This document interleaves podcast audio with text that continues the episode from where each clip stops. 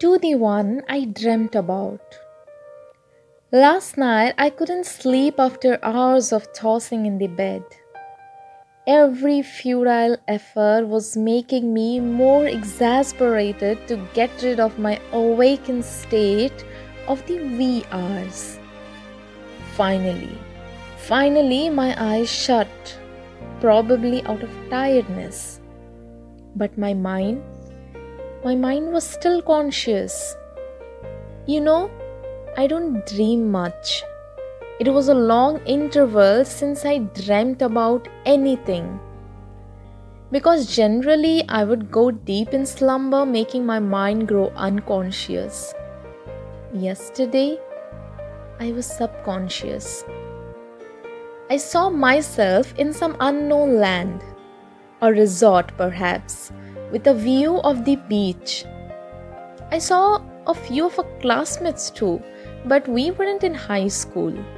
Might be we went there for someone's wedding. I don't know. It was it was quite hazy. And it was night time when after the party all went to their rooms i was standing bent upon the corridor wall watching the waves gushing in the shore just resembling my heart right then i had seen you in the morning during the event we looked at each other. Our glances collided for a second and then we never met again. Again, I saw you coming towards me. The pavement was eerily silent. You stood next to me, hands in your pocket as always. I don't remember what I was wearing, but you were in the same orangish brown shirt and dark blue jeans.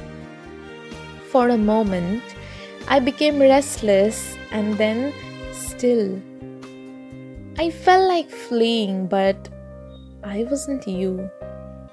How are you doing? You asked. How does it matter to you? I questioned back. And then you failed to speak. And silence again. Why didn't you tell me? You initiated. I was still looking at the sea and asked you, Tell you what? That you fell for me. And I turned to you and said, Would it change something if I had told you? Didn't you already know since school?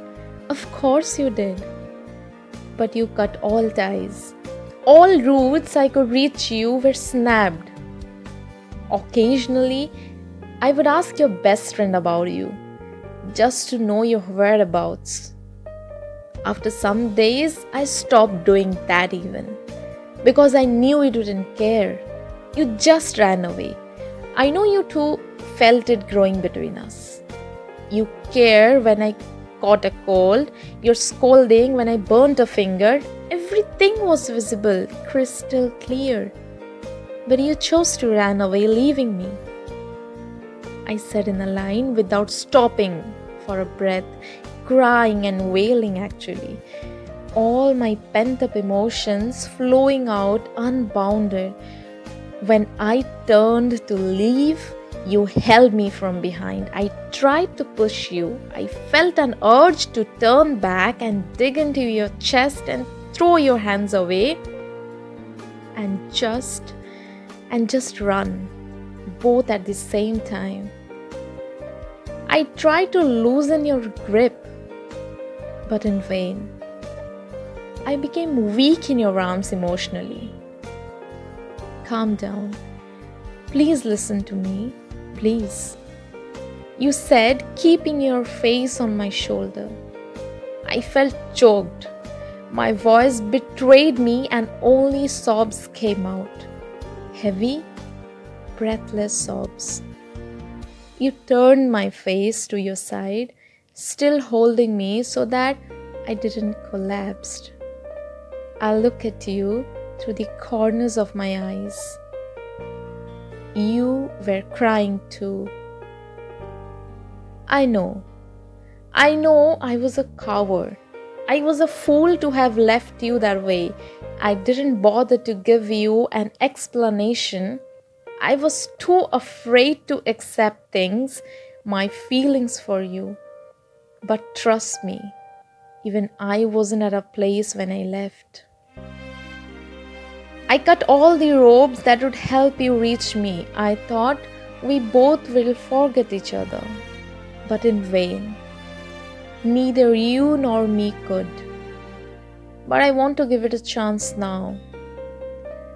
I want to give love a chance to blossom again. I want you very badly.